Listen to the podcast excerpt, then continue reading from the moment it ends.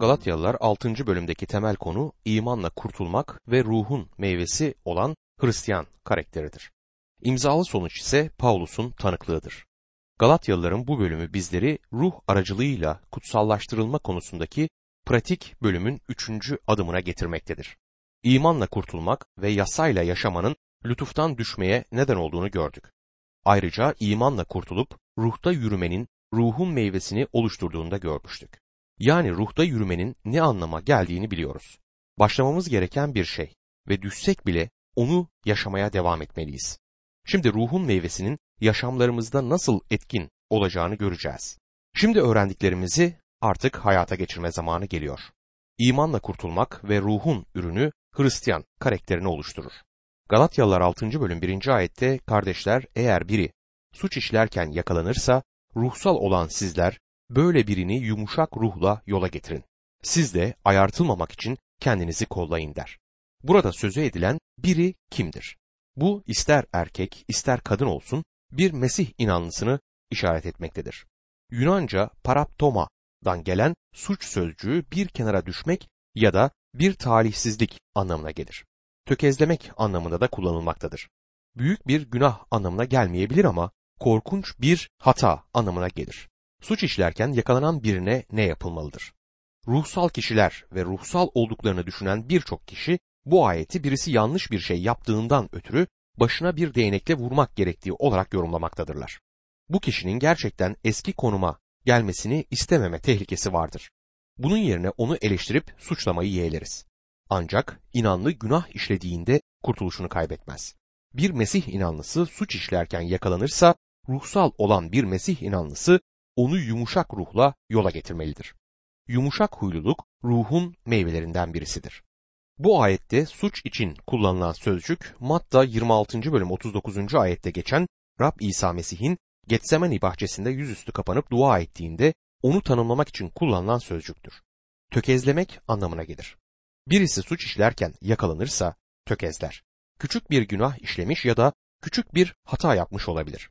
Rab İsa hakkında söylenilen muhteşem şeylerden biri de Yeşaya 63. bölüm 9. ayette bulunan peygamberliktir. Şöyle yazar. Sıkıntı çektiklerinde o da sıkıntı çekti. Huzurundan çıkan melek onları kurtardı. Sevgisi ve merhametinden ötürü onları kurtardı. Geçmişte onları sürekli yüklenip taşıdı. Daha iyi el yazmaları sıkıntı çektiklerinde o sıkıntı çekmedi der. Bu da beni şöyle bir yoruma getirir. Rab İsa benimle birlikte yaşamın içinden geçer ve ben tökezleyip düştüğümde o düşmez. O sıkıntı çekmez. Orada benim yanımdadır ve beni kaldırır. Üstümü silkeler ve bana yeniden başlamamı söyler. Yanımda olanın benim sıkıntımdan ötürü sıkıntı çekmediğini bilmek gerçekten teselli vericidir. Bu ayette yola getirmek olarak geçen fiil kırık bir kemiği onarmak anlamına gelmektedir. Birisi düşüp bacağını kırarsa ne yaparsınız? Oradan uzaklaşıp onu acılar içinde öylece bırakır mısınız? Tanrı siz ruhsal olanlar kırık kemiği kaynatın der. Onun yeniden ayakları üzerinde durmasını sağlayın. Tanıdığım bir topluluğun en iyi vaizlerinden biri bir ay yaşken harikulade bir şekilde Mesih'e iman etmişti. Hizmet kendisinden çok şeyler talep ediyordu ve oldukça baskı ve ayartılmadan sonra bir gece sarhoş oldu. Ertesi gün o kadar çok utandı ki kilisenin ihtiyarlar heyetini toplayıp onlara istifasını verdi. Onlara istifa etmek istiyorum dedi. Bu insanlar hayretler içinde kalmışlardı. Ona neden diye sordular. Onlara dürüst bir şekilde dün gece sarhoş oldum. Bir vaiz sarhoş olmamalıdır ve ben istifa etmek istiyorum dedi. Utanmış olduğu belliydi ve o harikulade ihtiyarların ne yaptığını biliyor musunuz? Kollarını onun boynuna dolayıp hep beraber dua edelim dediler. Onun istifasını kabul etmediler. Bunu izleyen pazar günü cemaatten biri hayatımda bu adamın vaaz ettiğinden daha iyi bir vaaz duymadım dedi. Bu ihtiyarlar ruhsal anlamda gerçek doktorlar oldular. Kırık kemiği kaynattılar, onu eski durumuna getirdiler.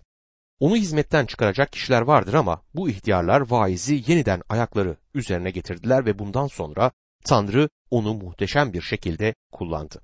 Ruhsal olan sizler böyle birini yumuşak ruhla yola getirin diyor. Onu yumuşak ruhla yola getirmeniz gerektiğine lütfen dikkat edin. Ruhsal bir adamın hayatında ruhun meyvesi görülmelidir. Sevgi, sevinç, esenlik, sabır, şefkat, iyilik, bağlılık, yumuşak huyluluk, Bunlar beklenmektedir. Bu kişiyi yumuşak huylulukla yola getirmeniz gerekmektedir. Siz de ayartılmamak için kendinizi kollayın diyor. Parmak uzattığınız şeye ve başka birini yaptığından ötürü suçladığınız şeye karşı bağışıklığınız olduğunu düşünmeyin. Aynı şeyi siz de yapabilirsiniz. Bu yüzden onu yumuşak huylulukla yola getirin. Galatyalılar 6. bölüm 2. ayette birbirinizin yükünü taşıyın. Böylece Mesih'in yasasını yerine getirirsiniz der. Küçükken bu ayet yüzünden kutsal kitabın doğru olup olmadığını merak ederdim diyor. Doktor Maggie ve sonra da kendi yaşamından şu örneği aktarıyor. Eskiden lise dönemlerimde bazı ateist kişileri tanırdım ki bunlar aylak gezer ve genelde de başarısız olurlardı ama bazen ateist olan bir kişi toplumun önde gelen isimlerinden birisi de olabilirdi. Benim küçükken yaşadığım kasaba oldukça sakin bir kasabaydı. Bazı sokak lambaları bile yoktu. Hatta evimizde elektrik dahi yoktu.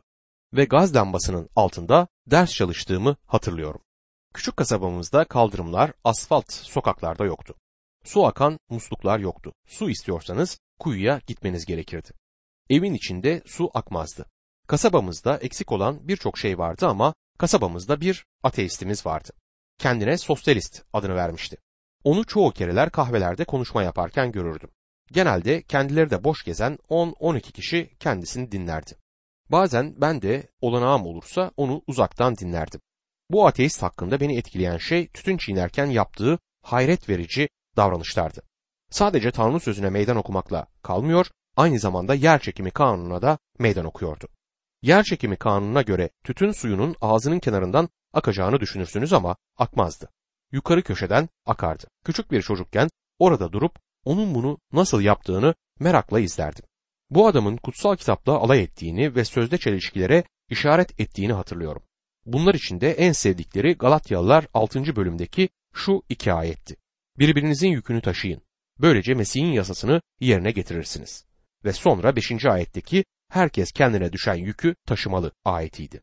Her iki ayeti de okur ve başını kaldırıp kalabalığa bakar ve gördüğünüz gibi kutsal kitapta çelişki vardır. Bir yerde birbirinizin yükünü taşıyın derken sonra kendinize düşen yükü taşıyın derdi. O küçük kasabada hiçbirimiz ona nasıl cevap vereceğimizi bilmezdik. Bu yüzden orada ağzımız açık bir vaziyette öylece durur ve onu dinlerdik. Aslında yanıt çok basitti ama o zamanlar biz bunu bilmiyorduk. Kutsal kitapta 11 değişik sözcük bizim dilimize tek bir sözcük yani yük olarak çevrilmiştir. Bunun anlamı değişik türde yükler olduğudur. Paylaşılan bazı yükler olduğu gibi kendimizin taşıması gereken ve hiç kimseyle paylaşamayacağımız yüklerde bulunmaktadır. Bu çok basit ama çok tatmin edici bir yanıttır. Yükler hepimizin sahip olduğumuz ortak noktalardır. Hepimizin yükleri var. Hepimiz zenginliğe sahip değiliz ama yüklere sahibiz. Hepimizin sağlığı yok ama yüklerimiz var. Hepimizin yetenekleri yok ama yine yüklerimiz var. Bazılarımızın fiziksel organlarından bazıları bile eksik. Hepimiz göremiyoruz, hepimiz işlemiyoruz. Hepimizin kolları ve bacakları yok ve kesinlikle hepimiz güzel görünüşlü değiliz. Hepimizin aynı kana sahip olduğumuzu söyleriz ama aynı değildir. Farklı kan gruplarına da sahibiz. Fazla ortak yanımız yok ama hepimizin yükleri var. Bir İspanyol atasözü hiçbir yerde er geç sessizliği olmayacak bir ev yoktur der.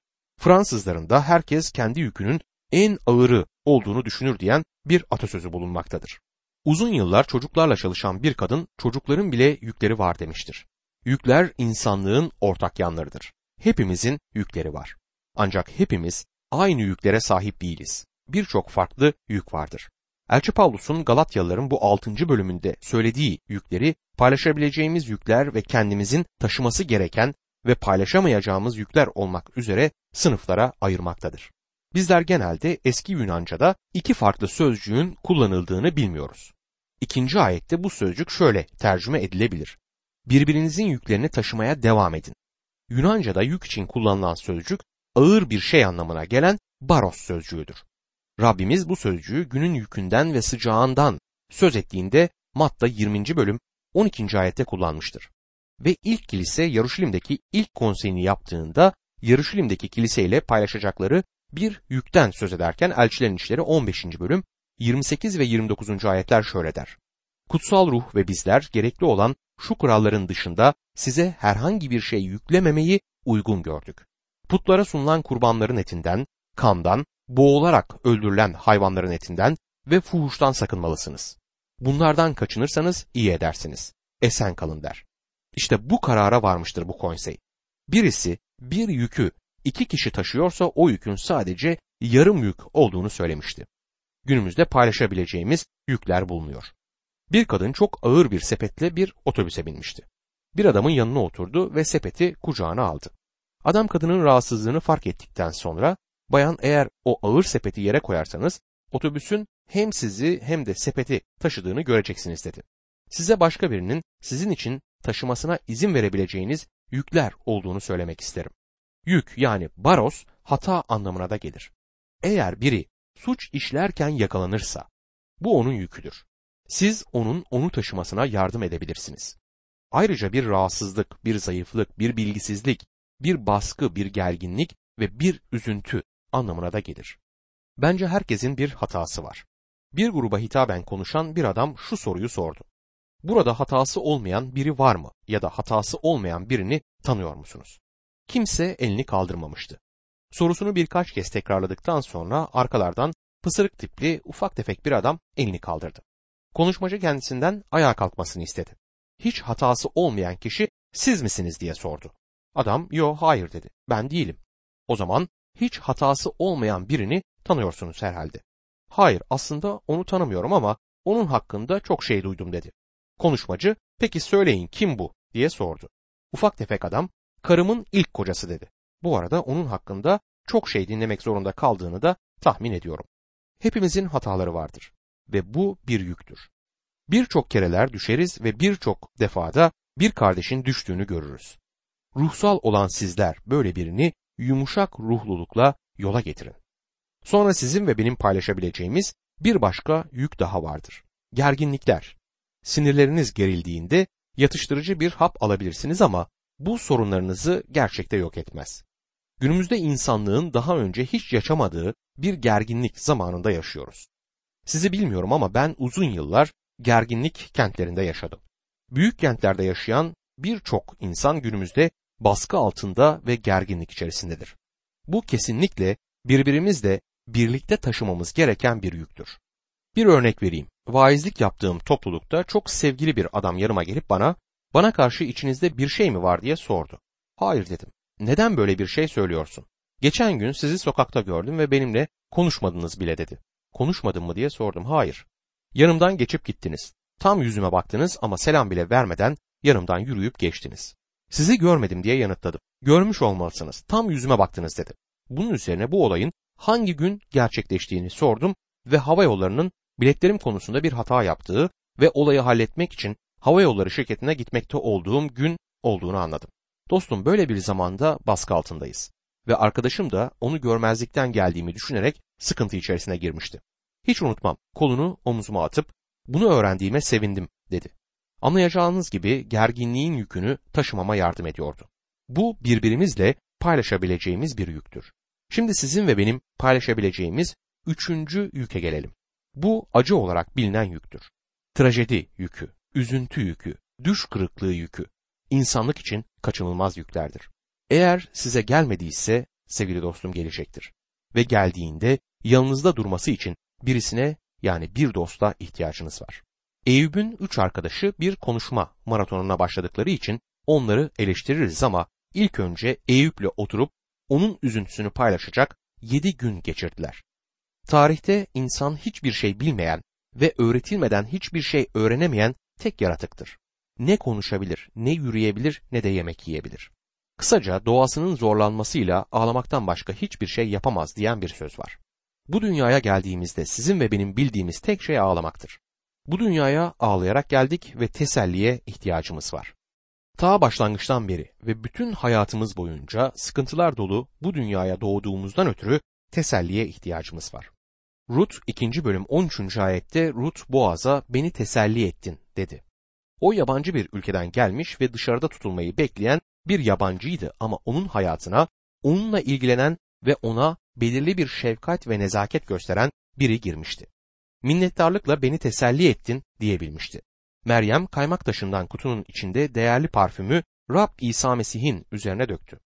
Bunu onun çarmıha gerilmesinden kısa bir süre önce yapmıştı çünkü bunun gerçekleşeceğini biliyordu. Başka insanlar neler olup bittiğinin farkında değillerdi ama o biliyordu. Matta 26. bölüm 12. ayette İsa, kadın bu güzel kokulu yağı beni gömülmeye hazırlamak için bedenimin üzerine boşalttı dedi.